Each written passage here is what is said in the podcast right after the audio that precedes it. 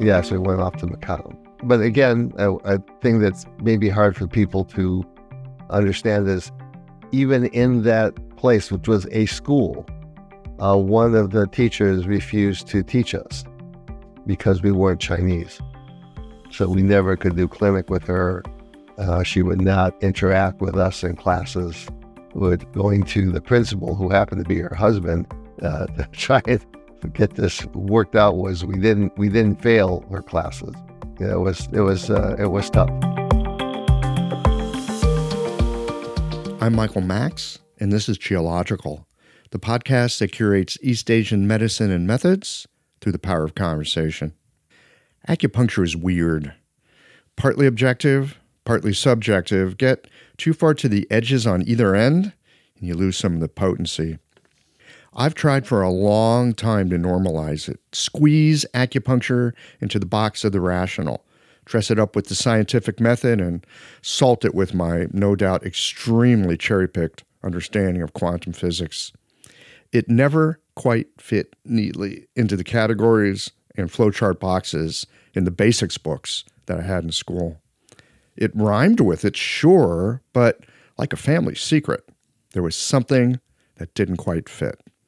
It's taken me a long time to realize that acupuncture, while systemic, it's not wholly objective. There's room for the pieces that don't fit, room for contradictions and subjectivity as well. And that perhaps has been the most challenging part to include subjectivity. It goes so against the grain of what I was taught science was. And who in our modern time doesn't want to follow the science? In typical yang flipping into yin, the true scientist rarely trades uncertainties, but rather keeps an achingly open, inquiring mind because science requires the possibility that you might be wrong. And with enough data and understanding, long held paradigms, they can crumble. But usually, not without a fight. I know that fight because it's a fight that I have in my own mind, which is why I've attempted to cajole acupuncture into something my left brain could take to a cocktail party and make it not sound weird. But as of late, I've given up on that. I'm now fine with it being strange, not unlike getting on good terms with an eccentric relative, because the world can be perfectly fine when it's weird, and usually more interesting to boot. Now I let acupuncture be what it wants to be. I listen more to it rather than attempt to comb its hair nicely and dress it up for polite company.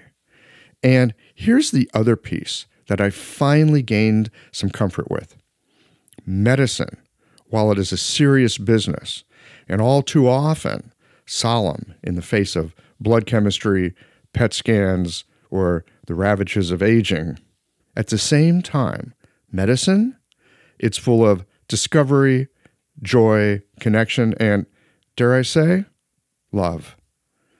Acupuncture, it is weird. And I don't think that's a bug, it's a feature. As a big nosed foreigner living in Chinese culture, it's weird, especially in the 70s, before the Western influence had worked its way into Taiwanese culture and studying Chinese medicine, mm, stranger yet, especially when you're not looking to academically understand it, but rather studying it so as to learn to use it. While acupuncture was just beginning to find its way into the counterculture of the West, Dan Bensky was living in the traditional Chinese culture of Taiwan, and unlike the curriculum of a modern day acupuncture school, his learning was anything but straightforward. I think you will enjoy this conversation on Dan's sojourn in Asia and the kind of discernment that he needed to develop to understand if his teachers were helping him to learn the medicine or putting obstructions into his path. We'll get into all this and more in a moment. Stay with us. These conversations come to you through the generous support of our sponsors and members. All the sponsors here provide helpful products or services that you'll find beneficial in your clinical work. Worried that an EMR is too complex for you? Jane has friendly and knowledgeable support. Mayway Herbs is celebrating the 55th year of their family business. You're invited to make use of their vast library of resources. Are you concerned about the health of Mother Earth? AccuFast Needles is doing something about that. You can too. And later in the show, Ancestral Sturman offers up a sinew treatment, and the folks at Blue Poppy have something special to share as well. Do be sure to visit the sponsors page on the Qiological website to take advantage of all the special offers our terrific sponsors have for listeners of the podcast. Hi, folks. I'm Yvonne Lau, president of Mayway Herbs. Our family business turns 55 this year, and we wouldn't have gotten this far without the love and support of our community. We're truly grateful and promise you that we'll continue to work hard to support you and your practice. Please visit Mayway.com to find the perfect Flower brand formula or formulate your own in our dispensary. Our site also has lots of articles, videos, and herbal recipes for you to explore. And tune into our podcast, Chinese Medicine Matters, for insightful discussions on all things TCM. Learn about treatment strategies and powerful herbal remedies. As we welcome the month of May, our focus is on women's health. Our newsletter articles and podcast episodes this month will highlight different aspects and unique challenges women face, so subscribe or tune in. And if you're a practitioner, get a discount on our women's health formulas this month. Just visit Mayway.com. This season and every season, trust Mayway Herbs for your health and wellness needs. And thank you for supporting real Chinese medicine.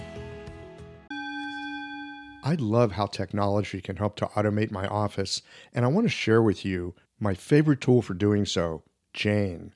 Jane is a clinic management software in EMR with a human touch. Whether you're switching your software or going paperless for the first time, the Jane team knows that the onboarding process can feel a little overwhelming. That's why with Jane, you don't just get software, you get a whole team. Included in every Jane subscription is their award winning customer support available by phone, email, and chat whenever you need it, even Saturdays. You can also book a free account setup consultation to review your account and ensure you feel confident about going live. If you're interested in making the switch to Jane, head to jane.app slash switch to book a one-on-one demo with a member of their support team. And be sure to mention the code Qiological at the time of sign up for a one-month grace period on your new Jane account. I don't know about you, but sometimes I take a step back and marvel at my acupuncture needles. I mean, they're the world's simplest medical tool a sharpened wire and a handle. That's it. And with this simple tool, hundreds of health conditions can be resolved. I love it. What I didn't love was the amount of packaging waste I generated at the end of the day. But that has now changed too. Ever since I switched to AccuFast earth friendly needles, I reduced my packaging waste by 90%. Not only are they a great needle, but the folks at AccuFast plant a tree for every two boxes of needles I use in the clinic. By switching to AccuFast needles, you'll be helping patients, planting trees, and joining a community of practitioners changing the world. Like our simple needle, being a part of the solution, it's simple too. Visit accufastneedles.com slash qiological to learn how.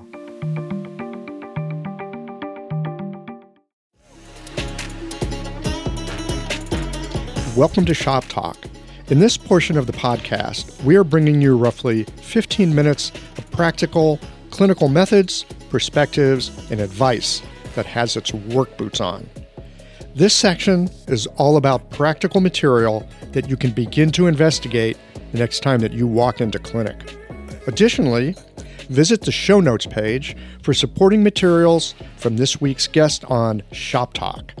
All right, roll up your sleeves. Let's get to work.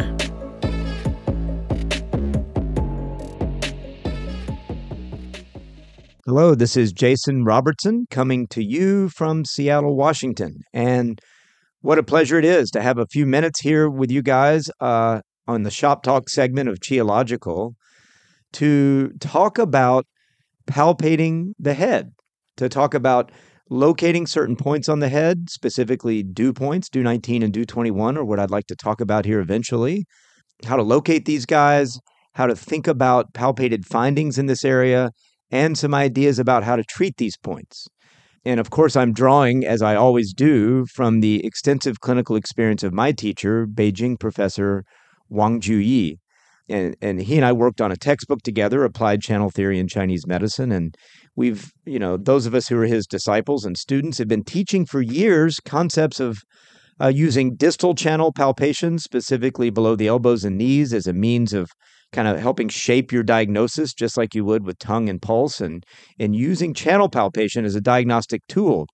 One thing that we maybe haven't had as much of a chance to talk about, and I, that's why I wanted to choose this subject today, was how Dr. Wang palpated the head and how he kind of analyzed a little bit, palpated findings on the head, and uh, how you might think about using head points a little bit creatively yourself in your clinic.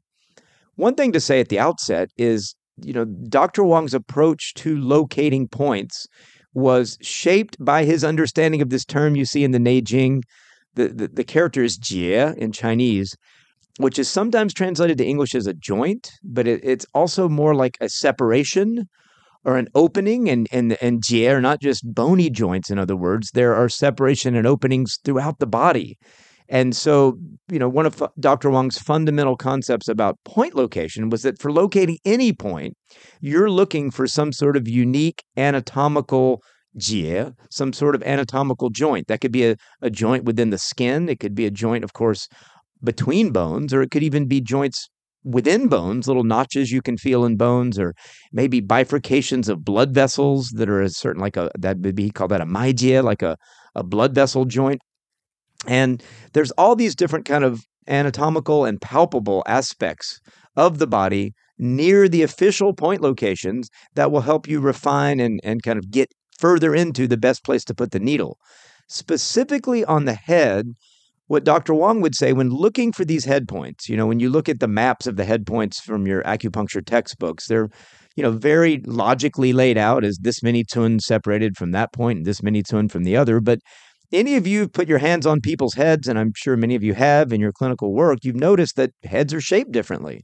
You know, there's different muscle structure of the heads, the way the bones come together, uh, the way the cranial sutures feel on different people's heads are different. And so, taking this idea of always looking for the anatomical space when locating points uh, onto the head um, certainly, when you're thinking about the lateral head points, maybe the gallbladder and Sanjiao channel on the sides of the heads, then what you're often feeling for is little divots almost between muscle attachments. Those are kind of little, what he would call, um, you know, like rojia, spaces between the attachments of the flesh you can feel. So the head points kind of float a bit. And so you use those point location maps we see in the textbooks as a starting place and then you put your hands on the patient and look for the the kind of the palpable separations that you can feel at the points. And they're often yes they're tender uh, so they feel different to you and the patient.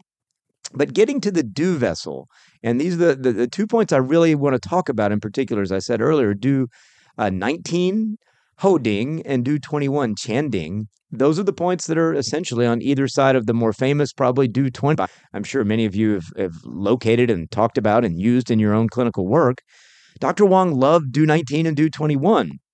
So first, let's talk just a moment about you know how he you know his his strategy for locating these points and then of course we know that officially you have Du 20 which is thought of as being five cun you know posterior to the anterior headline hairline or 7 Up from the posterior hairline. And of course, many people don't have hair and hair is different. So that's problematic. And often we locate Du 20 instead by going from the uh, line drawn from the earlobe to the apex of the ear and going to the top of the head. Maybe as you're listening, find Du 20 on yourself.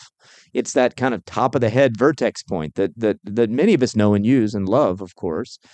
Um, and then in front of that, officially one and a half cun in front, you have Du 21, Qianding, and and uh, one and a half cun behind that, you have Du 19. So, how did Dr. Wang find these points, and how did he think about using these points? So, first about finding, when he would describe the location of Du 19, he would talk about first finding the external occipital protuberance, that bump on the back of your head, on those occipital bones that where they come together. There's that uh, that protuberance, and then going, uh, you know, directly below that, we know that's Du 16, and officially then Du do 17, 18, and 19 are divided into quarters on the way to Du 20. So then you would say that Du 17 is one quarter of the way up between 16 and 20. You know, Du 18 is is, you know, halfway between Du 16 and Du 20. And then Du 19 is, you know, is three quarters of the way between Du 16 and Du 20. And that's one way to locate those. And what Dr. Wang found, and you can see me alluding to this as I'm talking about it earlier, is that people's heads are different. So you got to find different ways to find these points. And so he would say that first find that protuberance and then palpate upward. You know, and you're, of course, you're going along the suture there between the two occipital bones, and you're palpating up in this area, and you'll feel a little divot, roughly a one to and up. That first divot or notch you find, that's Du 17. And then as you palpate further up, you'll feel another divot in those occipital, uh, the, the you know the intersection of the occipital bones, and that would be Du 18.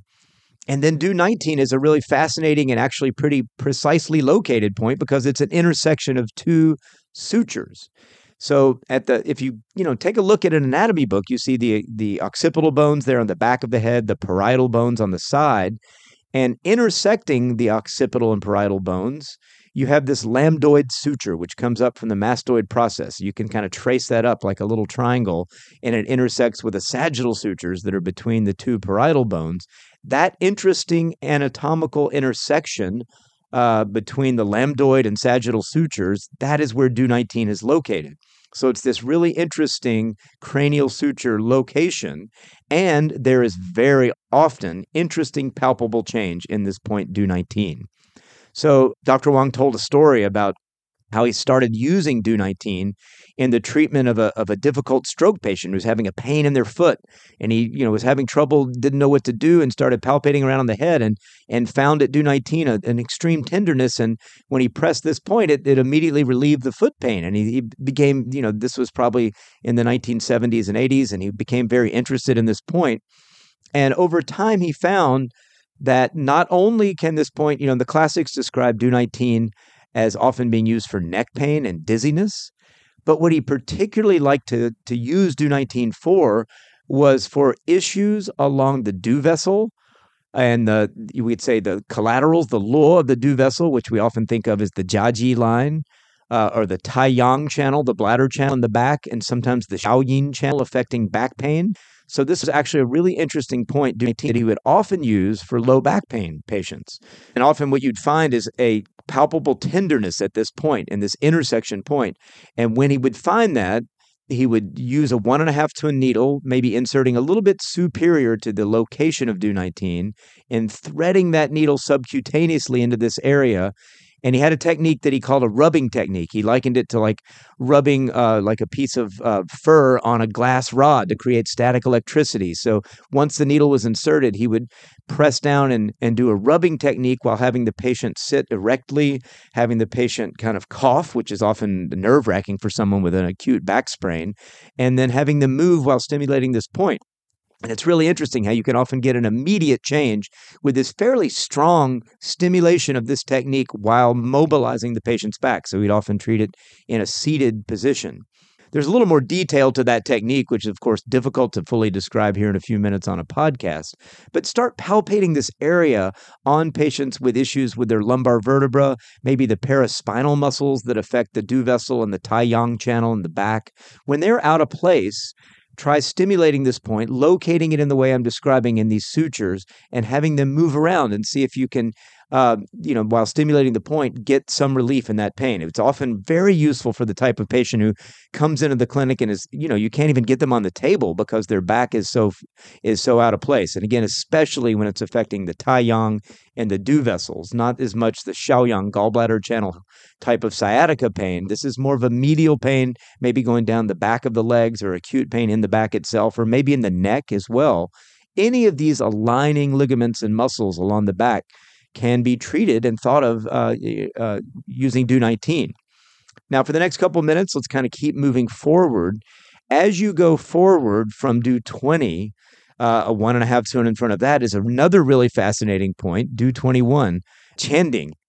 This point has another totally different kind of personality.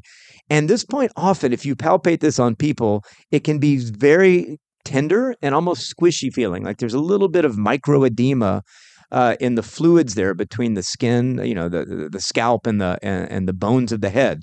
This point is, of course, also within that sagittal suture, not all the way in front, and the coronal suture way up in front of that. That's Du 22, Xin Hui. It's kind of between that uh, and Du 20, um, Du 20, of course. And right in that midpoint between that coronal suture and Du 20, you'll find, and it's kind of a little bit of a floater of a point, you'll find this, this tender spot, Du 21. And this point has an interesting personality in that it often reflects a lack of clear yang coming to the head. Dr. Wang talked about qing yang, clear yang coming to the head. And this could be a patient maybe with kind of a fuzzy thinking, almost like water in the head.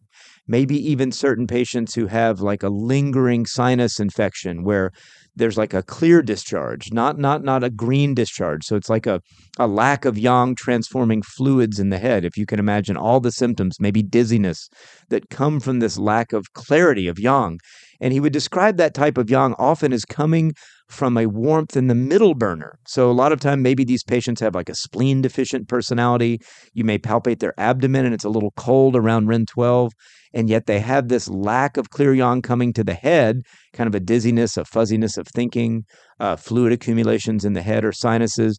And Du 21 can be very tender. So, this point, you might even uh, I would often use Du 21 first diagnostically to think about the lack of clear yang, and then you need to do a differential diagnosis to think about why clear yang isn't coming to the head. Maybe it's a like a, a deficiency of this of the Taiyin system not sending fluids up. Of course, that could be a kidney deficiency, maybe. Uh, maybe on the other hand, there's like an excess below that is not allowing yang to come up. So the the mechanisms of why Du 21 is tender can vary, and that's where you need to you know, palpate other channels, use tongue, use pulse and questions, and use other differential diagnosis. But this point gives you a way of thinking that we need to facilitate a raising of clear yang in this patient. Um, maybe in some cases you might do moxibustion at REN 12 to, to warm the middle burner so it percolates fluids up. Maybe in some cases you might need to descend like stasis and yang ming by using points like stomach 37 and stomach 39 together to descend that turbidity so that yang rises back up. Maybe it is a kidney deficient patient and you maybe would be using moxit at REN 6 or, or at DU 4 or, or tonifying yang herb formulas or something um, you have to be a little bit creative about interpreting this, but it, you will certainly find it is interestingly reflective through palpation of some sort of. Uh, it, it's often a squishiness you'll feel in this case when there's a lack of clear yang coming upwards. So that's just two points: Du 19, Du 21. The the big idea, as I started to say at the beginning here, is when you're looking for points on the head, use those twin measurements that we learn in acupuncture school as a starting place, but then put your hands on the patient and feel on this patient the anatomical structures and look uh, for the palpable jia, the palpable openings, the palpable spaces between muscles or within bones or between bones, and find the points creatively a little bit and needle them often subcutaneously and, and you know go deeper into head points there's a lot to say here about using them diagnostically and in treatment so that that's the main thing I wanted to say for anyone who's interested in learning more about applied channel theory. The other apprentices and I of Dr. Wang Juyi, we have a, a, a podcast of our own called Dialogues in Applied Channel Theory.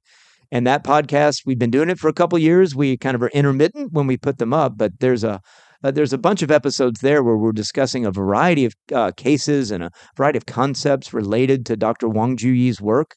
You can find that on any anywhere you get your podcast.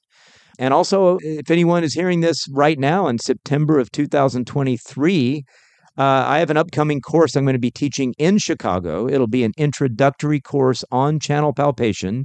We have NCCAOM um, uh, credits for that.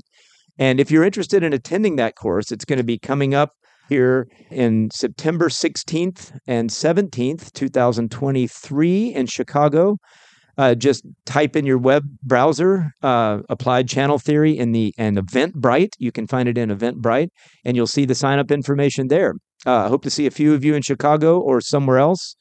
Uh, we also have a website of course channelpalpation.org where you'll see other courses and a bunch of free downloadable material under the media tab channelpalpation.org And thank you to Qiological, as usual, for providing so many interesting discussions that all of us around the world are enjoying. Donate to Qiological, become a supporter. I am, and uh, this is just a great resource for all of us. All right. Thank you very much. Put your hands on the head. Bye. Dan Bensky, welcome back to Qiological. Always a pleasure. Always a delight. Yeah, I love hanging out with you. And uh, today, we're doing a history series on uh, how acupuncture found its way into mainstream culture here in the West. When I came along to go to acupuncture school and I decided maybe I want a career change, I had the great good privilege of being able to look at acupuncture as a as a viable profession, a viable career, something to do. It was established. I could get a license. I could go to accredited school. Well, I could go to an accredited school. Turns out I went to one that was not accredited, but they eventually got accredited because it was new. And you know, basically there was a profession that I could walk into, but it wasn't always that way. It's a fairly new thing to have acupuncture as a licensed profession here in the West. And um, you have been a part of the, uh, I guess we could say, unfolding of that profession. You were here kind of in the beginning before you probably knew there was a beginning. So I'd like to start with like when did you first hear about acupuncture? When did it like come into your awareness? What year was that? And what was going on in the world around that time? For I mean, everything about me is slightly off, but um, so I was 1972.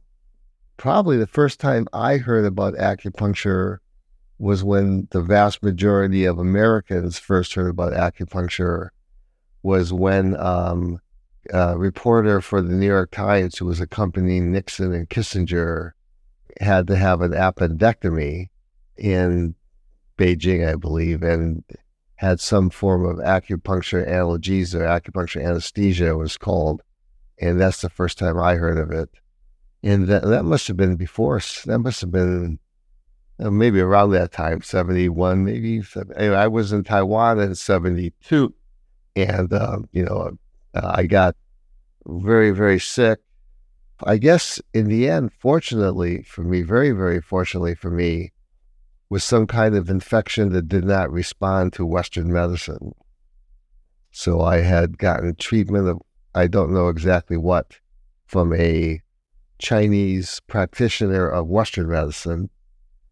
And then I didn't get better, and I had a big antibiotic uh, injection from a Canadian uh, MD who was a missionary in Taiwan. And that didn't help. And then later, uh, I got introduced to someone doing Chinese herbs, and uh, that worked very well for me. So that's how I got interested to begin with. And then I heard about uh, acupuncture, which, you know, was not, I would say at that time, was not really that big a deal in Taiwan either, but it, it did exist. It was legal. Uh, and so that's how I first heard about it and, and had my first interactions with people doing acupuncture. Yeah. What are you doing in Taiwan in 1972? Trying to learn Chinese. Mm. So uh, I had gone to school in the University of Michigan in 1970, starting 70. And uh, I said, let's be kind and say I'm not the uh, world's uh, best uh, student of languages, or I don't have a talent for languages. And I did okay, but not very well. And so, if I was going to actually learn it, I had to do immersion. And uh, in those days, the only place, and I would say probably today, still the best place to study Chinese is Taiwan. So I went there. I didn't know anybody. I didn't know. I just went, uh, hooked up with a program at the National Taiwan Normal University, and that, that's what happened. What a great name for a school, National Taiwan Normal University. and we used to, I used to joke, well, I, uh, somehow they, I slipped it anyway, despite the name. But you know, normal university. I don't know why this is, but normal universities, normal, you know, is the word for teaching. Schools for teachers to to teach you know, primary and secondary school teachers. So, what the story is of that name, I do not know. I don't know. Teachers are, well, primary and secondary school, they're trying to normalize you. Maybe that. I don't know either. So, all right, a couple courses of antibiotics. That didn't help. Well, Chinese herbs. What were you thinking at that moment in time? Like, okay, this didn't work. I'm in this foreign country. It's not a modern country at this point. Like, what the heck, Dan Bensky? Yeah, well, I mean, my memory, my thought was when my, uh, first of all, the was I believe it was my landlady, and uh, she had to convince me, like, you know, it was like had the word is Zhong Yi. I didn't know what that meant, you know, Chinese medicine, and then like, yeah, I thought it was some kind of folk medicine, and uh, I was resistant because you know I was like sick. I don't need folk medicine. I need real medicine. And um, then uh, I had enough, but I tried that. That hadn't worked. I was really quite ill. I had uh, fluctuating fevers up to 104. I I had lost a tremendous amount of weight. I was coughing up stuff that looked like came from a bad science fiction movie. So I decided what i I had to try something. And again, it's a long story. It was the the whole uh, atmosphere. You know, in in those days in Taiwan, pretty much you want to get herbs, you would went to an herb shop, and then the shop, the guy who was the pharmacist would also be the doctor, and I believe there was no fee for any consultation, but you had to buy the herbs there. And it's a long story. It's too long maybe for this uh, thing, but it was, I would say, if there were any placebo effects, they were all negative placebo. Like the store was dirty. They had like, you know, walrus penises and uh, sea, uh, seahorses. And the guy was, uh, hadn't put his shirt on correctly and uh, you know, all sorts of stuff like that. I remember the one I remember, the, again, all this stuff is quite ironic in retrospect, but he took my pulse for quite a while. And uh, that's 1972, so I am 19 years old. And I kept thinking, well, maybe I should just lend him my watch. I'm, I was thinking he's like trying to count how fast my pulse is, and he kept losing track he asked me some off the wall questions. He didn't ask me anything about why I was there, just some about my digestion. And he gave me what I looked like yard waste to me. It had, had that had like insects and baked plums and grass and bark, you know, all that. Uh, I went back home. I was exhausted from the experience and went back to sleep. Uh, when I woke up, there was this, you know, herbal decoction by my bed. It Again, I remember very clearly thinking, this looks and smells like the river Styx. You know, like you would have to be one desperate son of a bitch to drink this shit. And uh, like, well, well, that's me. That's me. And um, I drank it and I woke up. I felt a little bit better. And I believe he gave me three packets. And at the end of the three packets, except for being somewhat tired, I felt fine. So that's how I got interested.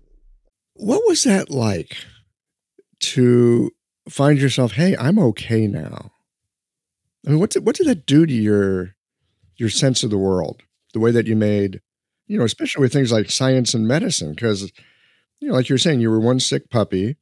You don't need some damn folk medicine. Now you're drinking this stuff and you're like okay.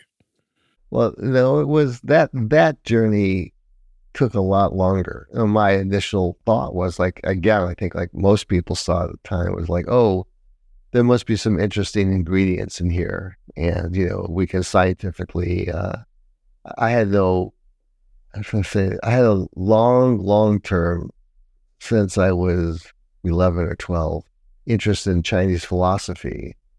But it wasn't like, oh, this is the, it was not like, oh, this is a philosophy come to life. This is great it was more like, oh, this is interesting stuff. You know, if I study it, maybe we can figure out what it, you know, again, typical Westerner, we can figure out what it really is. uh, anyway, uh, and uh, so yeah, it, it, did not. It. It was. I think that was just the first step. Like, oh, okay. Uh, and for me, it was like I like Chinese very, very much. It doesn't like me quite so much. So uh, this will give me a chance to do something useful. It, I didn't. It wasn't. Uh, it was just that. It wasn't life changing. It was life changing. That it set the course for the rest of my life. But it wasn't like a with with a spiritual experience like, oh, now I see my life laid out before me.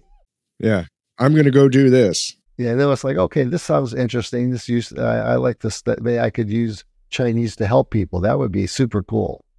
That's probably the extent of it. At the, I had no idea what I was in for. That's that's for damn sure.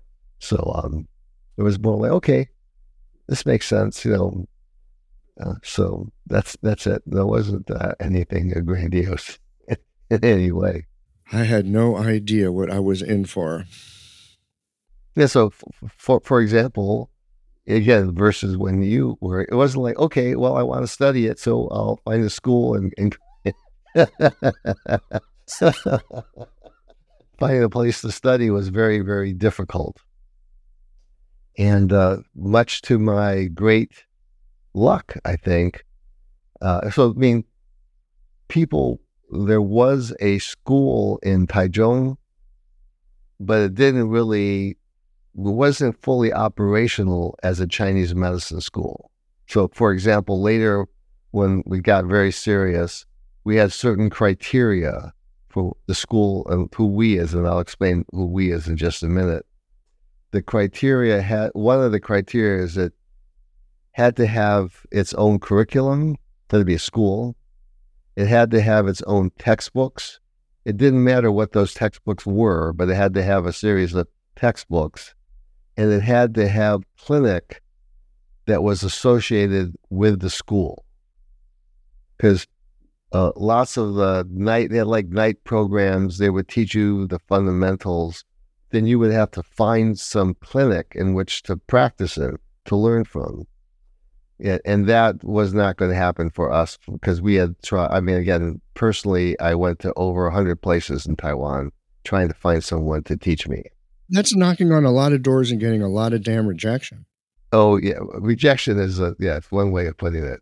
The other thing, Michael, which you, you have to, it's hard for people to really get now is I knew, I knew that I didn't know anything and I mean, not know anything to the point of I had no real way which I was comfortable in deciding this is a good program or not program, right? Because I'm a Westerner, right? I was not less than normal brightness Westerner.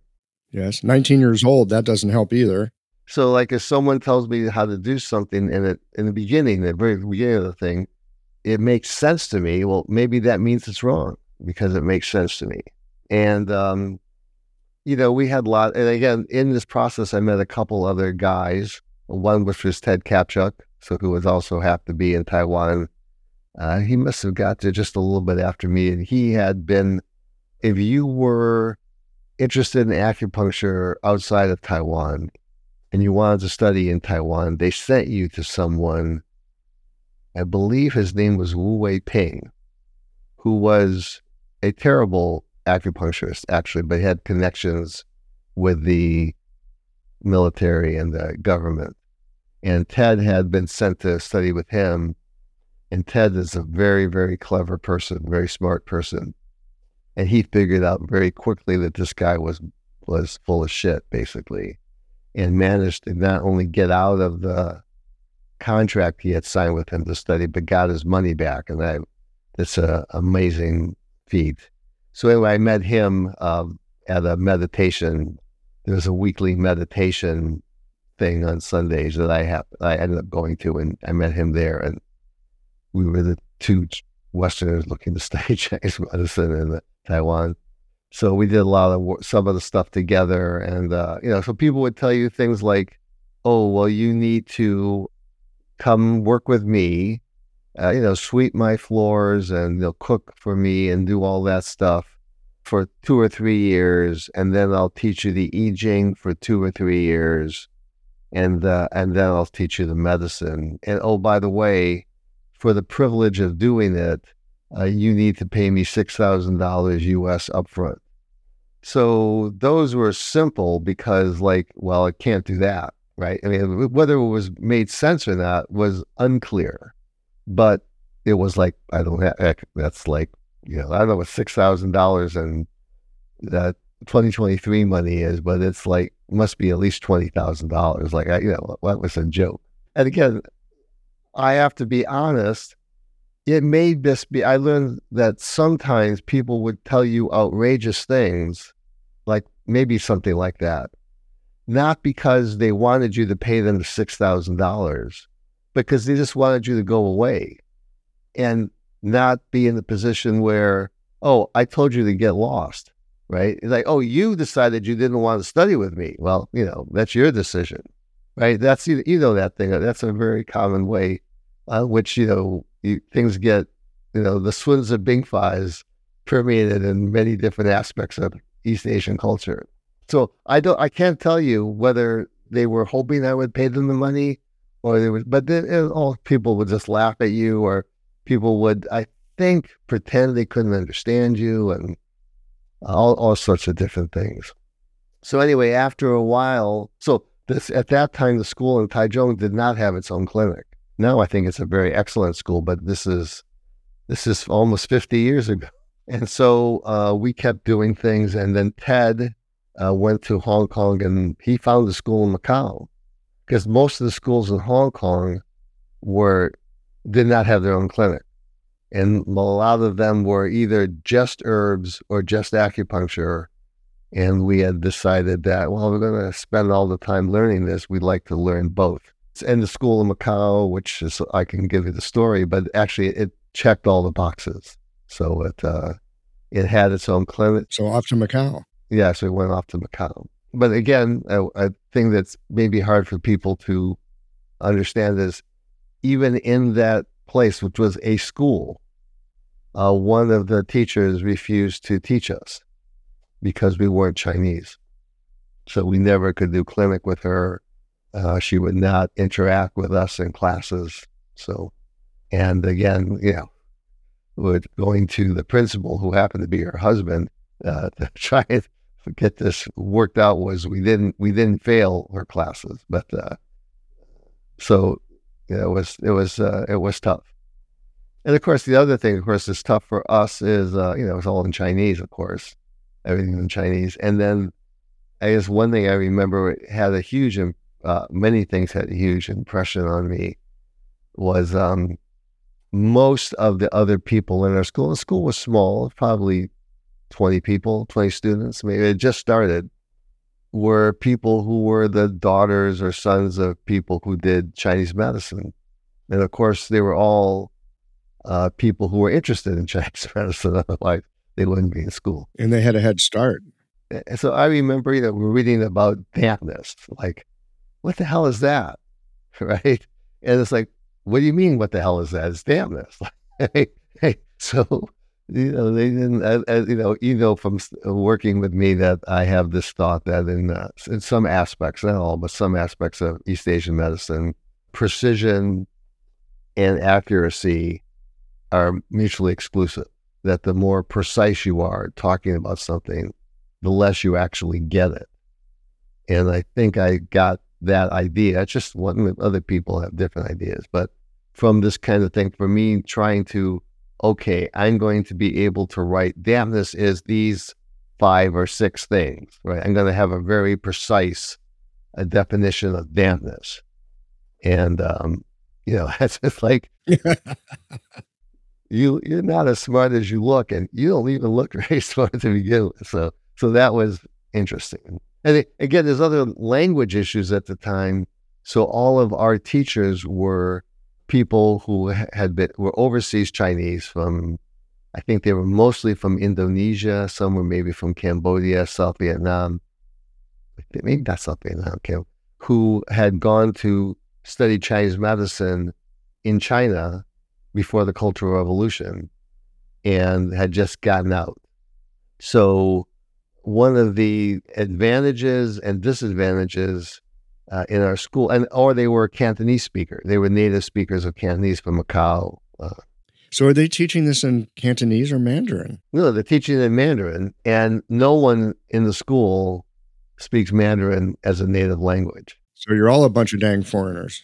And so I went to my very first fundamentals class from my, one of my favorite teachers. Is very kind, very very um, organized, systematic teacher. So easier for me. Who was originally from her family was from Fuzhou, not Fujian. So Fuzhou Hua, not not not Xiamen Hua. And then growing up in Indonesia and gone to school in Yunnan. And she gave a lecture, and I didn't understand anything. And I was very, very distraught. Like it's my first lecture and and I was studying Chinese for this at this point for three, four years and what's it, uh, what, what it- and I mentioned this to my classmates and they said, Oh, we don't understand her either. We'll we'll figure it out. so like for example, again, this may not make sense to this may just you might, might want to cut this part out, but her sh and s and shi all sounded the same.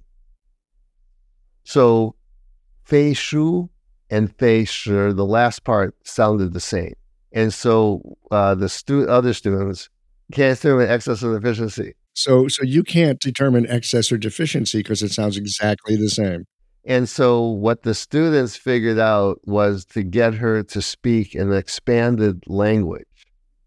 So I don't remember what they were, unfortunately, but like she would, they would use for both of those words, she would use a bino. So maybe instead of saying face sure, she'd say face sure sure, right? So that was, oh, that meant excess. And for face shu, it was like, was this wasn't it, but something like fei kong shu. Okay, so that's deficiency. So a lot of the basic technical terms, we had to figure out a code, not only for me, but for everybody else. But for everybody else as well. And then we had times in clinic. We had a very busy clinic. The clinic was great. And I remember once there was someone came from Hainan Island and she spoke Hainanese. She had a translator from Hainanese into Cantonese, and then another translator from Cantonese into Mandarin, and then the teacher. And so the, the discussion would go back and forth.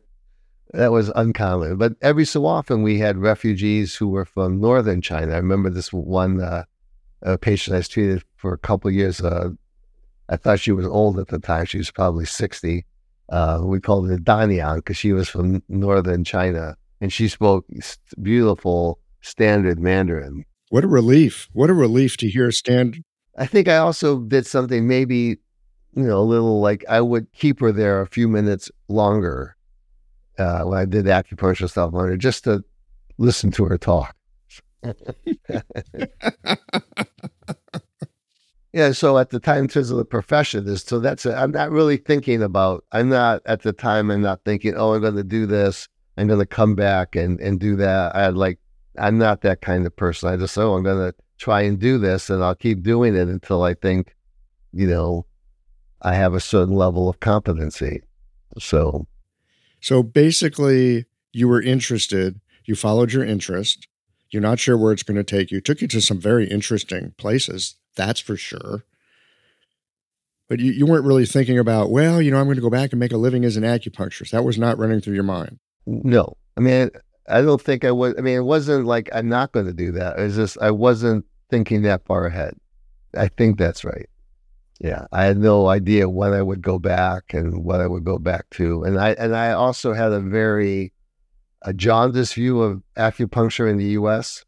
For example, there was one group of people who were um, I, there was a magazine called East West Journal, uh, which was like the big alternative medicine new age magazine of the 70s. And someone sent a, us a copy when we were in Macau, and there was a guy who was from England who was uh, trying to take over acupuncture licensure, acupuncture in the U.S. And he had his curriculum, etc. He was trying to sell it. Of course, it, it didn't work because there there are Chinese people in, in the United States. You can't. but but the, the the point the point important here is that he was saying, well, you know, you shouldn't you should do this curriculum not because it's mine, but because I'm adopting the curriculum of the again, don't quote me. I mean, you can fact check me on the name. May, I may be wrong, but the name of the Chinese Acupuncture College of Hong Kong. So remember, China is completely closed at this point. It's the Cultural Revolution still going on, right? I have a funny story about that too. So, um, and so it's just it's not my curriculum; it's their curriculum. Okay, and so like I go, wait a second, I've been to that place. It's like a thousand square foot clinic. It's got like two treatment rooms and office. And for Westerners, the curriculum is again something like, oh, $500 for a master's degree, $1,000 for a doctoral degree. How much is it? What degree do you want? Yeah, what degree do you want? So it's like, and and I wrote the this journal like, this something's off here, and uh, they responded, "Oh, you know, it's too. That's just we just like that's not our problem." So that was my introduction to acupuncture in America. Like, oh, they don't know anything and they don't care. So that didn't make me like, oh, I better hightail it back to America soon and you know get going. So I, I was not thinking, as far as I I don't believe I was thinking about what my next step would be because this step was was a big deal and taking all of all of my uh, abilities to continue.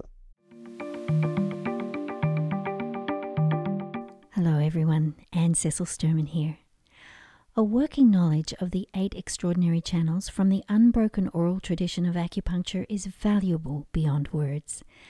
The power of these channels is tremendous if the practitioner has well integrated diagnostic, theoretical, and practical skill. You'll be familiar with Dumai, the governor channel, or the Sea of Yang, the primal reservoir of Yang, which ultimately finances all movement and growth.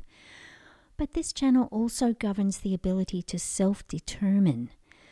The psycho emotional presentation of your patients can be matched to a classical activation of this channel, clearing impedance in the free flow of yang qi to body, mind, and spirit.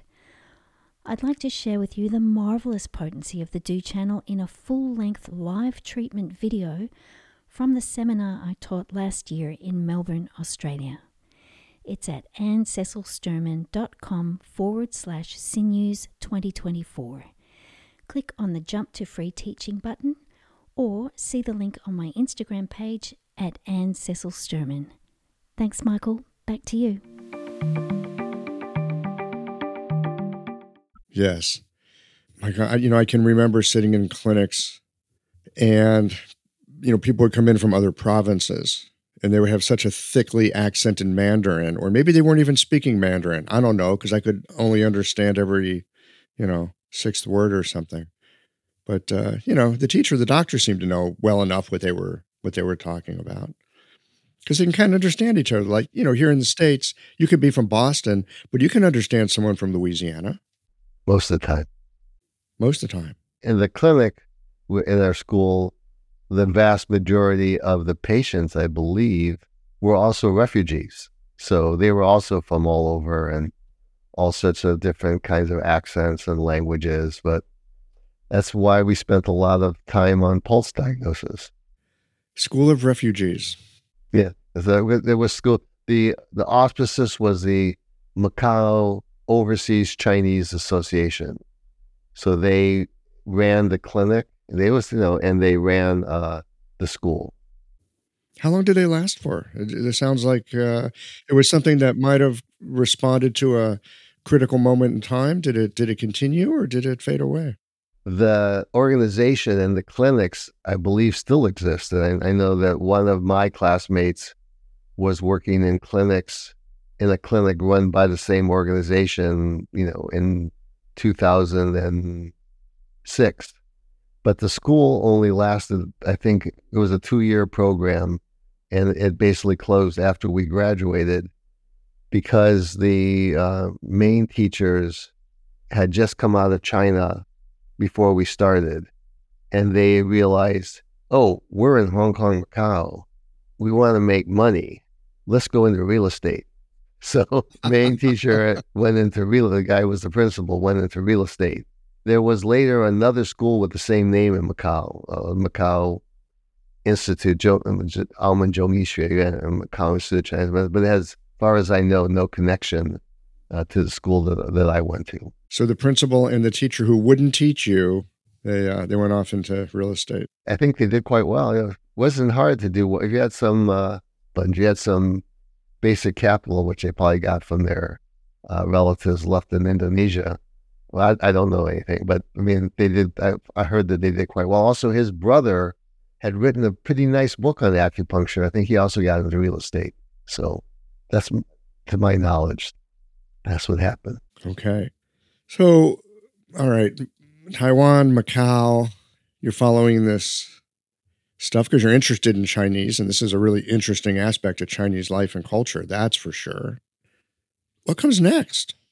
Because eventually you did show up back here in the United States. No, I did not. So after I finished my school, well, again, this is something that maybe you you understand. So I thought, oh well, I liked my teachers, but I know there are other really good teachers in Macau, and I had, you know, I had a uh, a friend, a couple friends of mine, and I had started an English night school, so that was a fairly easy way to make enough money to get by. So I thought that, oh, I'll just stay. Uh-huh. So you started an English night school. You found you founded this night school. Yeah, the Choi Go American Teachers English Night School. The main uh, person behind it was John O'Connor, but uh, I and uh, as, as it's long. So yeah, so it, it, it wasn't. I mean, basically, it was like we rented rooms at the local Anglican school. Choi Go was the first Chinese convert to Anglicanism and then you know people you know, uh, and it's a long story. It's a uh, why people who like if people would study with us at night, partially because some people are interested in English, partially because even if you were a worker who worked in the knitting factory, if you had a certificate that your English was at a certain level, your pay went up. And also because in those days, if you were in your 20s and lived at home, you could not just go out and hang out with your friends at night. Your parents would not allow it. But you could go out and hang out with your friends and study English at night. That that was okay. So uh, or other things. And of course, you were you were tremendously qualified to teach English because you were white big nose. Uh, maybe not even that. I don't think it was even. I think you were just someone from America. I think if we were not white big nose, but we were American or some people. I know people in the 70s who were Austrian who taught English, have very good English, but it's very heavily Austrian accented English. So it didn't take much in those days. And I think the reason in Taiwan, we had, I worked at like the different buxiban, the different night schools, and you got, because you were a foreigner, you got higher pay. But because Macau was a colony, if you wanted to teach in a regular any kind of school, you wouldn't get a higher pay just because you were a foreigner. And so we wanted to work as little as possible because we were studying there. We didn't want to, you know, so we were able to, I'm not sure exactly, but probably eight, 10 hours a week to make our, you know, we didn't have, we weren't rich by any means, but we could pay our tuition and pay our rent and, you know, have enough money to eat anything extra, we had to do extra kind of work. But that's pretty sweet, you know, to work on eight, 10 hours a week, and then you could study the rest of the time. So it was a good deal. So anyway, well, so I thought, okay, I'll, stay here. And at this time, I had learned some Cantonese. I could certainly understand patients talking in Cantonese by and large. I couldn't necessarily communicate with them. So I thought, well, I'll stay here and I'll find another teacher uh, to work with. But that didn't work because, eh, from my understanding, I was identified with the people at the school. And so, why would someone else teach me? Because I'm identified with those people. Does that make sense to you? right? It was like a faction, not a faction. They weren't like, they didn't laugh at me. They weren't, they didn't tell me, oh, I'll, no, they didn't, they were able to tell me, no, not that. Why don't you give me $20,000 and I'll teach you? Uh, so I did that for, I realized at the time that wasn't going to work. You know, Volker Scheid talks about this a bit in the book he did on the Menghe clan about like you get into a certain group and now you're identified with that group. Like going outside that group, That that's like rejecting your family. Yeah. So, you know, I'm a clueless Westerner, but and also I don't look at things. I still don't look at things that way. I, I think that is not helpful to the development of any kind of craft or medicine. So I went back to Taiwan because I like Taiwan, and uh, some things went well for me there, and some things not so well. So I ended up working uh, doing acupuncture with this amazing practitioner, human being, kind person uh, worked out really great for acupuncture. And I tried to find someone to do herbs with because I think that those two worlds were separate enough that you would not be, and because nobody wanted me there all the time. So I had tried to do herbal medicine, and that was very hard for me. I, I don't remember why, but I remember in the end, I had to use a friend's father's connections from his home town or home county in Shanxi province to work with this uh, really excellent herbalist. And so I had to use those connections to get in. He was one of those guys who could like hear the people coughing in the waiting room and know, oh, this is a version of Zhisou san or this is, you know, Beimu Gualou san, just by listening to the cough. And he was so busy that he had his own herb factory that he made his own formulas in powder form. And there were maybe 25 or 30 of them. I don't remember exactly. He made own. And so he would just give a number. You know, you, you take number 16. And then, you know, they would go outside and then they would go in, it'd be in the same building and they get whatever amount of number 16. So it was vertically integrated, as they say. And uh, my impression is he originally took me on because he thought having someone who looked like me hanging around would be good for his business. But again, this is just from my perspective. Uh, when he found out that I actually could learn, I knew something and could learn from him, he kind of flipped out. Because you're going to take his secrets now. You know what number 16 is. Yeah, it's one of those things. It doesn't, I don't understand it because, I mean, as you know, Michael, the chances of me going into competition with him in Taiwan was absolutely zero. It wasn't near zero, it was zero, right? Zero.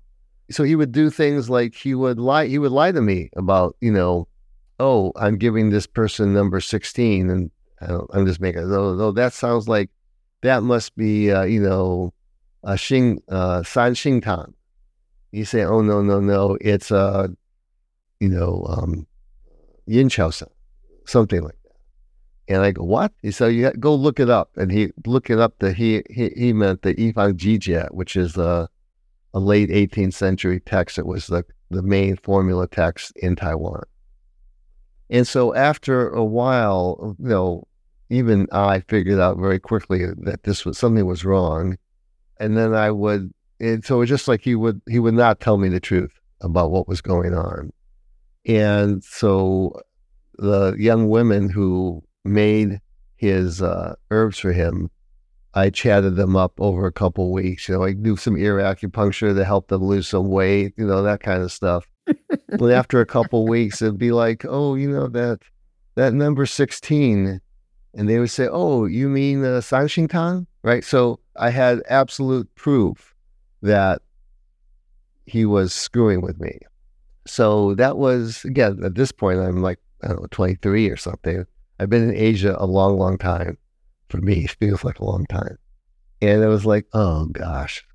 And as you understand, I, I couldn't confront him. That's not a possibility. No, no, no, no, no, no. Of course not. And I couldn't even quit precipitously because that would be bad for my friend's father who had introduced me.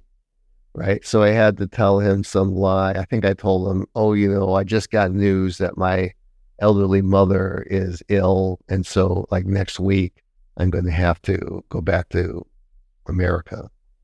Uh, and I just assiduously avoided um, that part of the town the rest of the time. I was only in Taiwan for a few months afterwards, anyway. But that was like that was dispiriting to me. Like, uh, like what do they? What do people want from me? You know, I'm just trying to learn the stuff. You know, uh, again and again, as you know, I believe, certainly from my own perspective, I am a person. I don't have secrets. I don't, you know, I don't care what people have studied. If they want to, they want to learn something from me. I'm happy to teach them. And I think part of it is maybe just my personality in general, and partially is like these kind of experiences. Like this is not good for the medicine. You know, like uh, I would be a better practitioner, I'm sure, this guy had taught me. And again, and I don't think it was a thing like he was testing me. That I I told this to some Chinese people, and they said oh, he was just testing you. And I can't say 100% that they're incorrect, but in it didn't change over a few weeks. He never, you know, he never, you know, I would, he would never tell me what was going on. He would never tell me the truth. That was pretty clever to uh, connect with the herb Xiaojie and uh, get the get straight scoop. It was like, because again, again, I just graduated from school. It's like, no, that can't, and I go back and do the things and it just didn't make sense at all. So it was either something was very wrong, and it was either him or me. And uh, I didn't have any way to check on me. I just because I'm, you know, but I had a way to check on him, right? and so, uh, but I was, I, I can't, uh, I can't describe how dispiriting and how, like, what am I doing? Like, you know, what am I? I'm just trying to learn this stuff, you know, like again, you have to think about this is 19 this is 1975, maybe early 76. It's not like again, as you were talking about earlier, it's not like, oh, a dad's gonna go back and make a million dollars. I mean, herb, the herb line in the United States with my stuff. But so I, I have no idea what he was thinking, to be honest. And uh, but it was like I can't deal with this. So now, somewhere in all of this, there's a book that comes out. You and John O'Connor. Yeah. So uh, John O'Connor was in Macau at the same time as us. He had originally come because he wanted to translate Chinese modern Chinese literature, and he got uh, interested in acupuncture to a degree and did some study. He didn't go to our school, but he went to Hong Kong to do some studying in a school there, and uh, so he's uh, you know was into translating which I was not at that. And right before he left in 1975, uh, the book that we translated as the Acupuncture Comprehensive Text, it's just called Zhenjiu Xue uh, in Chinese, came out from Shanghai. In the 60s, maybe right before the Cultural Revolution, I'm not sure, the Shanghai School had put out a three volume text, three paperback, uh, three volume text on acupuncture. And this was their revision in a one volume book. And so uh, John said, Oh, we should translate this book into English. And I said, Right. Yeah, sure. but somehow, I don't know how he talked me into it. And so we did that in our spare time over the next uh, five or six years.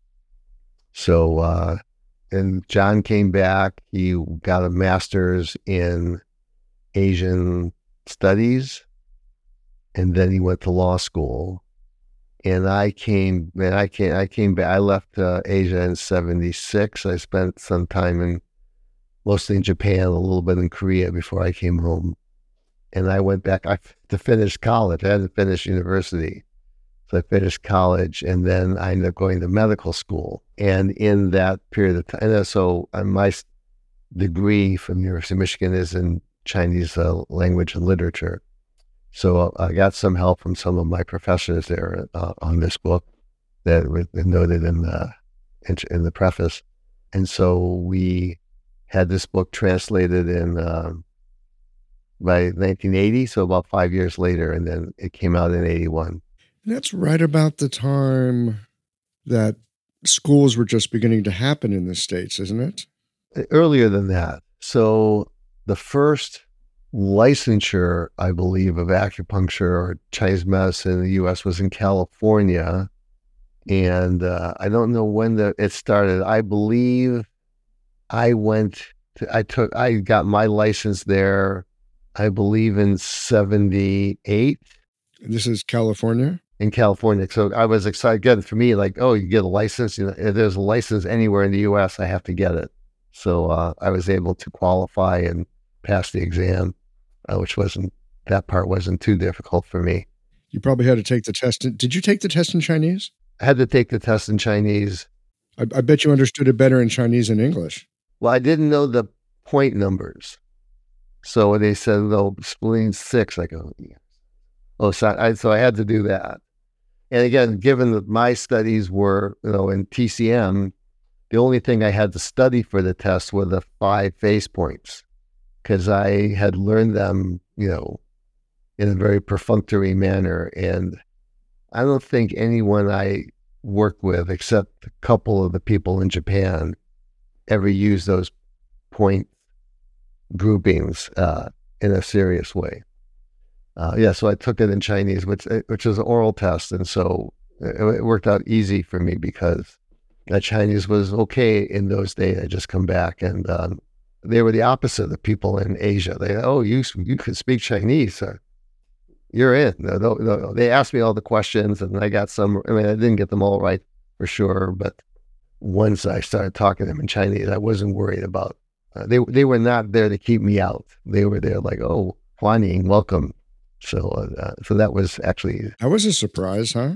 Um, not so much. In in outside of Asia, the I don't know about you, the response, particularly this is again, this is forty five years ago, when people heard you speak passable Mandarin, they were usually friendly. I found people to be friendly, especially in Taiwan. Yeah, I mean, again, you know, most people in Taiwan were very friendly to me, and uh, um, but this uh, the thing about the Baoshou, the it's translated as conservatism, but it's this kind of holding on to secrets, right? And maybe that's what Baoshou really means is something that is very harmful to the development of Chinese medicine. So, in general, not just, of course, not just my own story. So, you've um, had all this experience in Asia, and you know what a wild ride that was. And, and now you're back in the states, late '70s, early '80s you get yourself a license in California because you can get one. Then what happens? So, anyway, in terms of school, I think the first school was actually the New England school. I think it predates by a few months or a year the first schools in California. So, the schools, there are a few schools starting in um, the late 70s.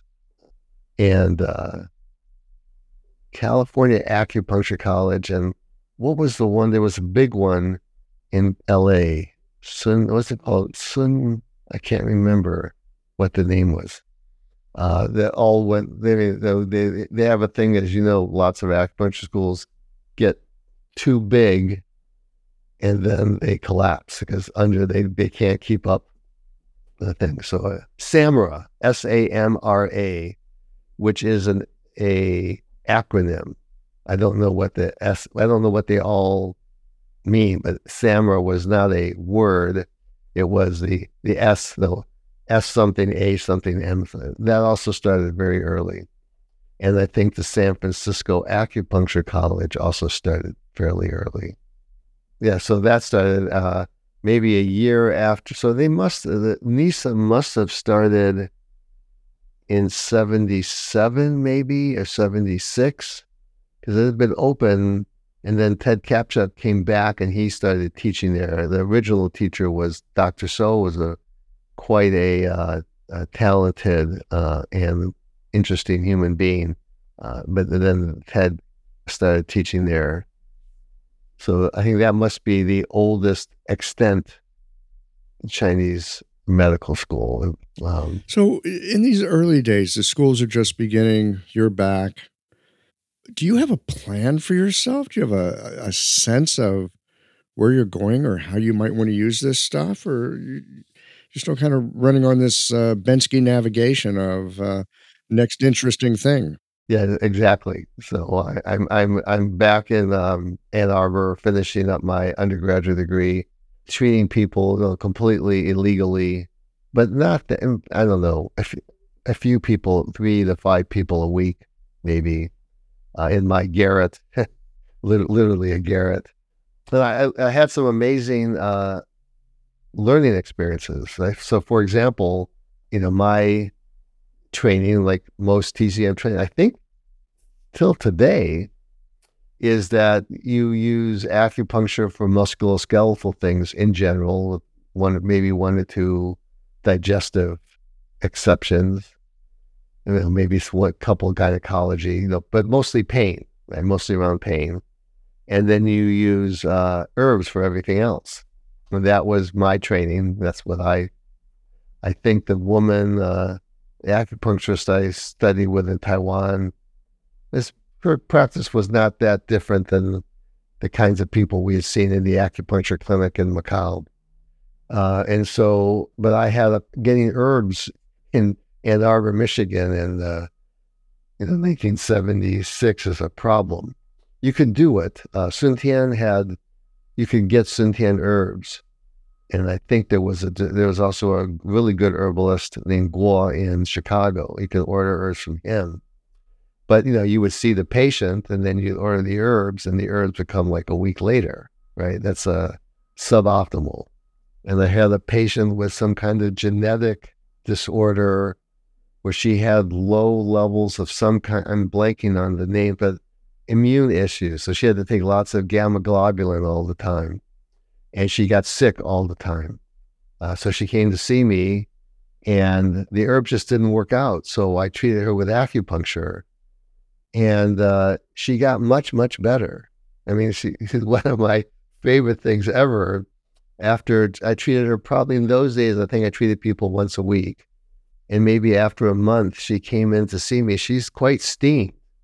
And she said, Dan, you, you told me that acupuncture doesn't really have side effects. And I said, well, yeah, that's basically well, what's, what's up. She said, well, I developed insomnia. I'm waking up at four o'clock in the morning every day and I can't get back to sleep. So, okay, well, and then went through, it turned out like she wasn't tired any other time of the day. She was alert all the time. And then I said, no, it took me maybe five minutes of like, well, this, what, what, what, what? I said, well, what time, what time do you go to sleep? She goes, well, I go to sleep at eight. I said, why? I said, well, because I need 12 hours of sleep because that's, that's who I am. And it's like, maybe not. Maybe you only need eight hours of sleep. And you could see, almost literally see, actually, she could probably see it in me also, but the light bulb's going off like, oh, my body's working better. I don't need 12 hours of sleep anymore. But her, because she had been this congenital issue, it had not occurred to her that that was the problem. So the the light bulb going off with me is like this acupuncture stuff really works, right? That I I would never ever, based on my training in East Asia, have treated her with acupuncture, but I just had to do what I could do. So that was a really, and I kept in touch with her for quite a few years. She did quite fine. I, I we lost until we lost touch, but um, and, and she didn't need acupuncture. Again, one thing about acupuncture is, as you know, like you get to a certain point, the body takes over. Even this kind of body with its own glitches, uh, and it's fine. So yeah, so I'm just working in my garret. Uh, I'm working on this translation. I'm not really thinking about my next steps. And then uh, my own personal journey has nothing to do with the greater uh, acupuncture journey uh, journey of acupuncture in the U.S. is uh, just by chance I read something about osteopathy and acupuncture that I found very intriguing. So again, uh, as you can see, and I say, oh, that osteopathic stuff that looks interesting, uh, and so I go see a local practitioner who turns out to be the only one, but I just found him in the again, young people won't know what this is, but the yellow pages. I looked in the yellow pages and I saw this guy and he did uh, mainstream family medicine, osteopathic manipulation, and a kind of background acupuncture called Ryodoraku. which is you would take the uh, electrical impedance of the Jing well points, and based on what those showed up, you would then do certain acupuncture points as a way of balancing the body. So it's a kind of meridian therapy, but instead of the pulse, you would use a you would measure the electrical impedance of these points. So this looked pretty cool. I said, okay, I'll do that. And so then I went uh, I went to osteopathic school, and uh, again I had some great. Uh, I again you decide what's useful and what's not. I had developed what I call a sojourner's mentality when I was in Asia. And that means I'm here, I'm basically a guest of these people. I should learn what they have to teach me and make as little waves as possible. I'm not here to inform them or enlighten them or even necessarily share with them what they're not interested in. I'm here to just kind of move through, absorb what I can from them, and uh, you know, fit in as best I can, which sometimes is not that well. And so when I went to osteopathic school, which is very, I don't know, by and large the same as ND school, I worked in hospitals and ERs and all those things. Uh, I was just there to do that stuff and to learn that stuff. I wasn't there to, you know, teach them the errors of their of their ways.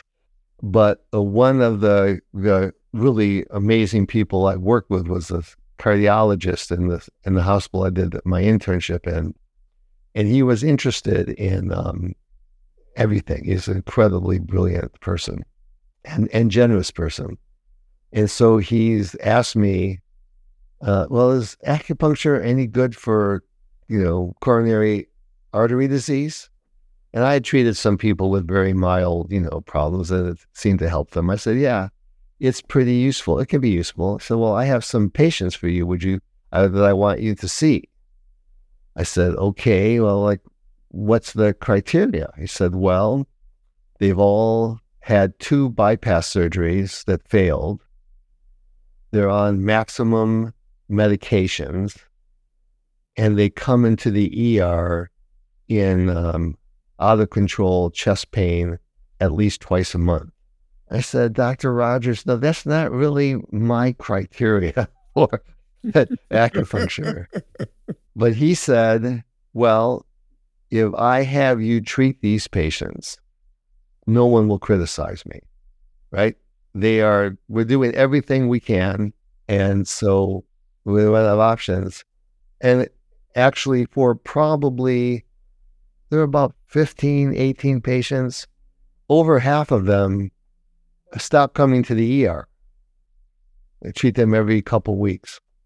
And a few of them made really big improvements in their activities of daily living. They could go upstairs.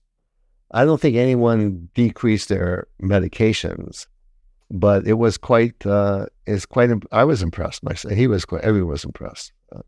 So that was, uh, but again, I didn't have extra time for this, and uh, I ended up not. I had a chance to stay in that hospital and work after I finished, but I ended up going to Boston instead. So um, it's just one of those decisions. Dan, you had a promising career in acupuncture cardiology. I, I did. I had, but it just I, uh, I, as you might understand, I'm from Detroit. It was like, I think it's time to get out to move on to a different uh, environment.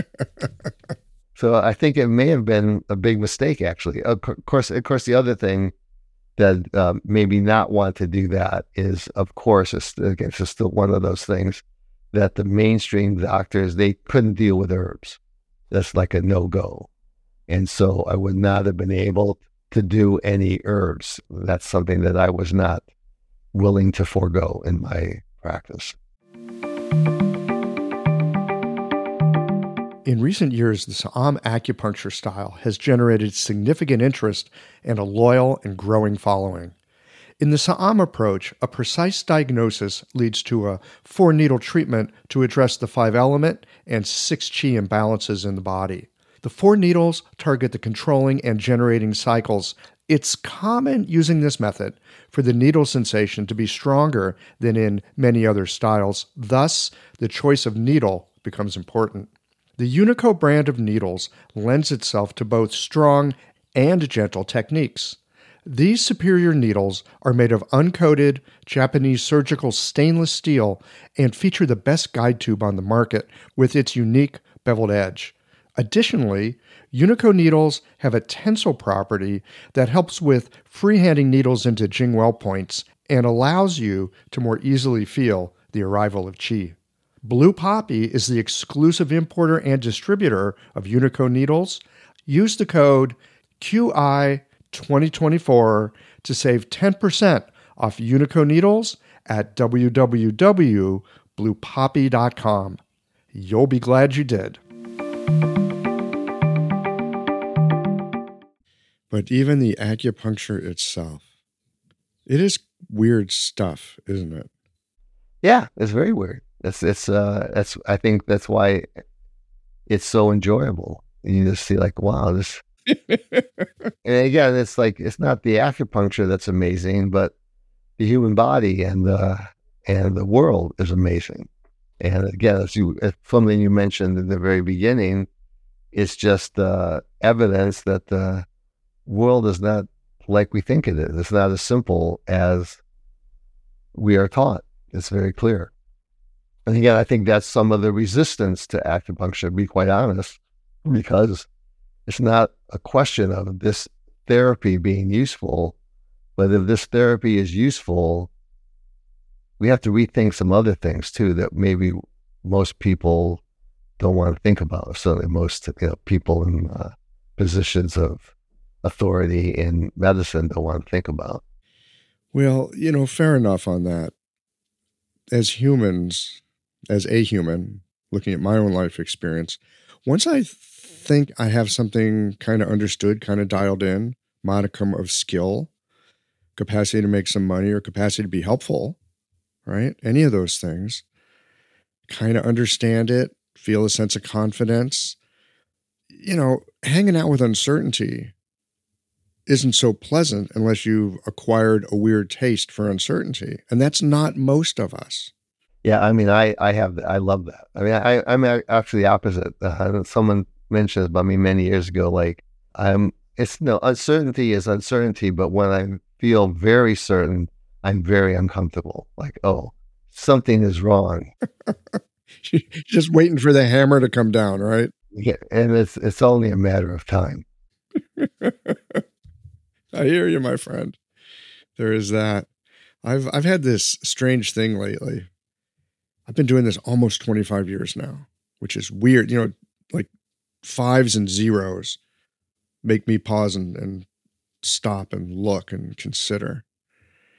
And uh, for the longest time, I've tried to normalize acupuncture, be able to explain it in Western ways or be able to explain it in the common parlance in some way. And I would say in the past six months, I've finally come to the conclusion that acupuncture is weird. And I'm perfectly fine with it now. It's taken me this long to get to the place where it's like, this stuff is weird.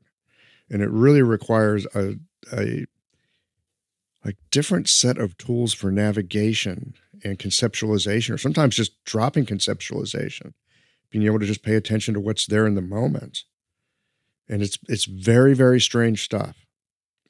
And i find that it's getting stranger the longer i do it. It's not getting more it's not getting more systematized or um, it, it, it's becoming stranger the longer i do it. Yeah i think for me michael talking to people i think it's important to communicate with them but i have found uh, most useful is to communicate with them on the basis of experience not on the basis of theories both in terms of, you know, don't talk about gate theories or neurological theories or even yin yang theories. Just if you communicate, it's an experiential, it, it makes sense to almost everyone experientially, which is probably where the medicine came from, right? And yeah, I think trying to um, convince people on some basis of some. I, I mean, I get, I understand. Like in the '70s, I was super into research personally, and there was a period of time when I'm quite confident I had read every article researching the acupuncture in Chinese and English, not not other languages, and uh, I had a realization that this wasn't. It was interesting, and I think in the end, for the again, you talk about again, I'm a small person, not a big person, right? So for the growth of acupuncture in the world, this stuff is important, and this should be, in general, if it's done well, which is a big issue. And I'll, I'll give you my joke about that in a second. But for me personally, it wasn't helping me with my patients, and I couldn't see a way in which it would. And so it wasn't a sudden thing, but over the course of a couple of years, I realized I wasn't reading so much. I wasn't that interested. Because for me, the research issue is like the joke. I'm going to tell the story anyway. A joke of a guy walking down the street at night and he sees someone on their hands and knees underneath a streetlight. And he's obviously looking for something. And uh, gets down. He's a nice, this walk uh, passerby is a nice guy gets down and you know says to him you know what's going on? So oh, the guy's a little inebriated. And says man I, I, lost my keys. I'm looking for my keys. And so the other the passerby gets down and on his hands and knees and looks around for a few minutes and doesn't see any keys there. And so he says to the guy you lost your keys here? And the guy says no man i lost them in that alley over there. So you lost them in the alley over there. Why are you looking here? He said, Man, the light's much better here. And so I think sometimes the keys to what we do are in the alley. They're dark, it's dirty. There's probably needles of different kinds there. It's maybe a little dangerous. So it's not easy. Not, you're not going to go in and just pick them up. But if you look in under the streetlight, you'll never find them that came to be my, you know, again, one of my simplistic ways of thinking. That's my metaphor. Like, you want to find the keys to acupuncture, you got to go where acupuncture is. And um, it's not where the lights of present day science are shining. When I first went to acupuncture school, I was so glad that there appeared to be, like I said earlier in this conversation, there appeared to be a profession, there appeared to be schools there's a way of learning, there's a path forward. Other people have walked this path. There's accreditation from organizations that accredit these things to say this, you know, this is a real school and you can learn. And I'm glad that I had all of that when I started. Because if I knew at the beginning I needed to head down the dark alley, I, I would have never jumped in wouldn't have done it. Like no flipping way. Like no, I wouldn't. But there's so much that I found in my life and grateful for this. I had no idea what would be asked of me or required at the beginning. And that is that's always been helpful. Because by the time you get in it up to your neck, well, okay, now you're kind of used to it. Right. And also I think uh, our work is really good for us. I mean, um, again, from my uh, osteopathic medical days, the people I know who stayed in mainstream medicine as a group, not all individuals, over time became more judgmental and liked people less. And the people in our work, if they do the work in any reasonable way, over time you become less judgmental and you like people more because you are engaging with them in a real way you're not reducing them to something you can see on a screen. And I'm, as you, as you know, Michael, uh, by nature, I'm extremely judgmental human being, but I'm significantly less judgmental than I used to be, just from doing the work. So I think there's uh, it's one of the side benefits, and so again, it's also this understanding as you doing something that seems wacky to you and works, that does something really beneficial for your brain, right? Or your mind. It's like, okay, I really don't know what's going on and maybe don't need to. You know, I just need to, like, patients used to always ask me whether they had to believe in what I did for it to work. And I always said, you don't have to believe. In fact, I don't have to believe in it. I just have to do it correctly and it will work. And I, I'm very clear on that. I've done things that at the time I thought, this is wacky stuff. Like, uh, but I don't know what else. To, might as well try it and have really, you know, amazing. I'm sure everybody who does acupuncture has this kind of experience that the, the belief is not important. And, you know, you have to, everybody, we have to work in a way we have some idea what we're doing and we need some constraints. I think that's like any art or any skill, working within constraints enables you to do it better than working without constraints. Uh, and so I think that's why, you know, one of my favorite sayings is, you know, theory is very important in practice, in theory. but it's it's both it's both of those things. It is important, but you have to make sure that you don't take it super seriously because then you will box yourself in. I don't, I don't care what the theory is. It there it, it's going to be if you take it too seriously, it will box you in, which is okay, I guess, but to the detriment of your patients, which is not okay. So, I have found over time that when I have the thought, well, according to the theory, that's when I know I'm lost. I've lost the scent of the trail. Whatever it was that I was following in a way that seemed sensible, it's gone. According to the theory means start again. Yeah, according to the theory means, well, let's try that and see what happens. Yeah, you could do that too, but but I found more often than not when I rely on theory and and what I'm supposed to do with that at this point it's a marker for me that I need to like resettle myself and pay attention differently because those treatments never work. They just, I mean, at this point they don't. But that's that that's just where I'm at with that. Yeah, it keeps you present. It's a it's a it's one of those what do you call it yin yang type of things. I, I don't know. well, you know, they always say it comes back to that, and and I reckon it does. But there's the 10,000 things in between. And that's where it gets interesting. Well, House. Uh, well, we didn't do much history. We did some history. Yeah, we did.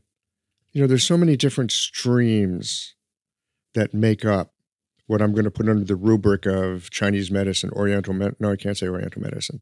whatever we're calling it this week. There's so many streams that come into it and so many influences.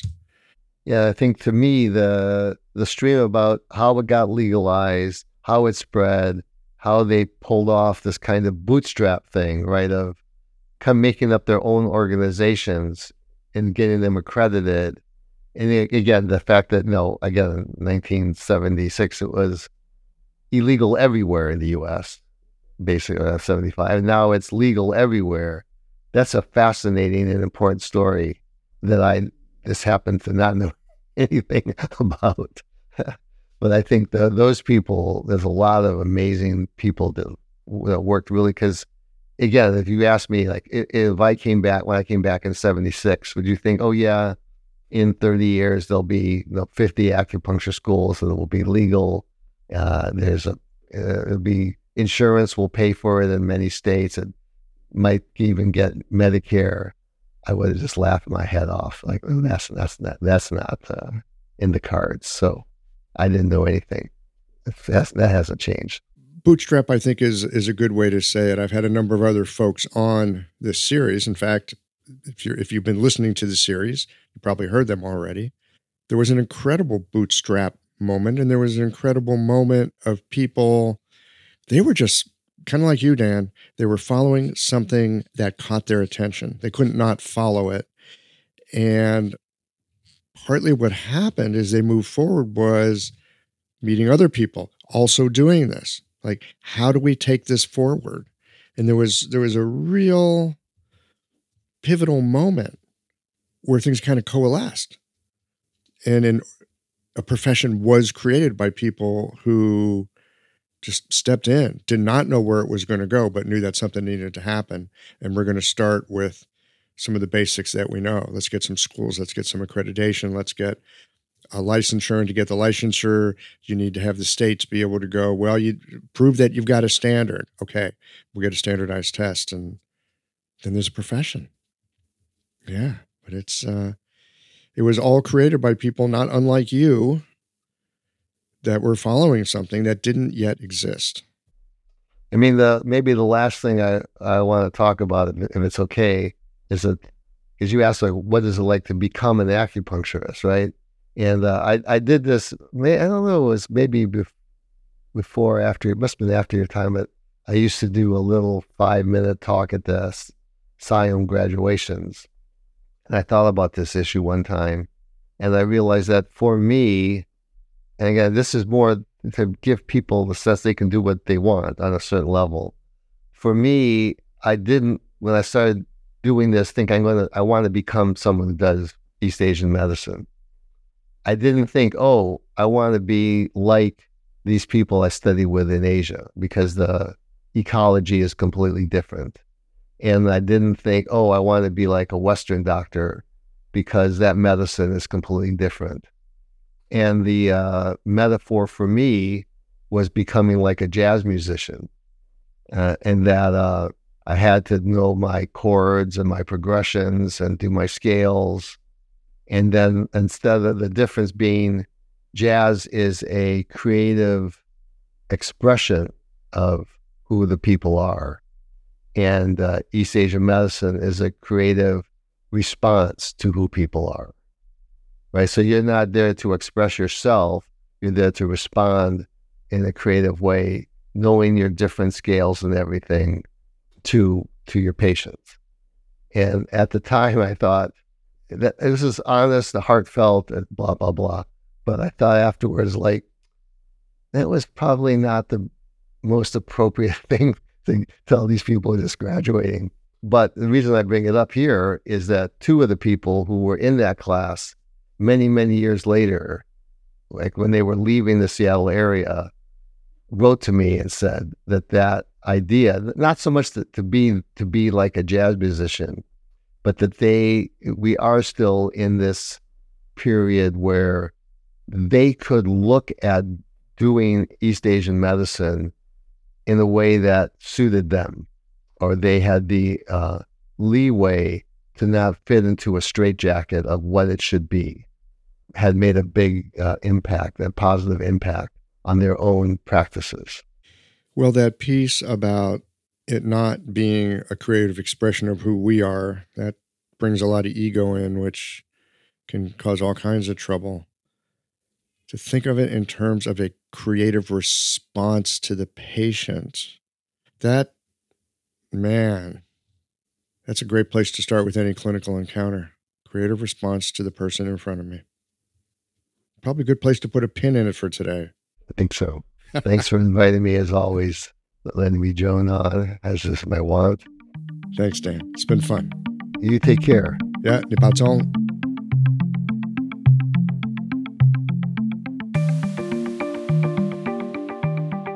Had it not been for Dan getting sick with something that did not respond to Western medicine, we wouldn't have the same foundational books that we rely on today. Dan's interest in Chinese it led him to Taiwan. And having some herbs effectively change a troublesome illness, that aimed his curiosity at Chinese medicine. It's never a straightforward path when you're following your curiosity. And that's not a problem, that's an opportunity. And worth remembering the next time that you set your heart on not just knowing about something, but looking to understand it. Whenever I listen to Dan, I am reminded that there are no pat answers, that the world is fluid, ever changing, and being able to recognize when you're wrong with a shrug and a smile, to have the capacity to take a topic seriously, but not take yourself too seriously. So you can approach your learning with a sense of being linghuo, with being lively and flexible, it goes a long way. And it goes a long way because we are not looking for answers, but rather understanding. That it takes some cultivation and a spirit that is as happy to get a yes as a no, as you turn information into knowledge and then distill knowledge into wisdom. Well, friends, this wraps up our History Month here at Qiological. I hope that you have enjoyed and gained an appreciation for some of the people who were there at the beginning and then kept moving forward along a path that, it turns out, they blazed. Of course, there is much more to the story, or perhaps better said, stories of Chinese medicine's emergence into the mainstream cultures of the West. So do expect to hear more stories from time to time on those who were here in the beginning as our trade was finding its way into the everyday lives of those of us who live here in the West. Thanks as always for listening. If you liked this conversation, if you learned something new or found a moment of inspired insight, share the episode with your friends. If you want to support Qiological, there's just one way to do that. It's by going to the website and becoming a member or leaving a one time contribution today. Well, folks, that's it for today. Join us again next Tuesday for another conversation that connects up the voices of our community.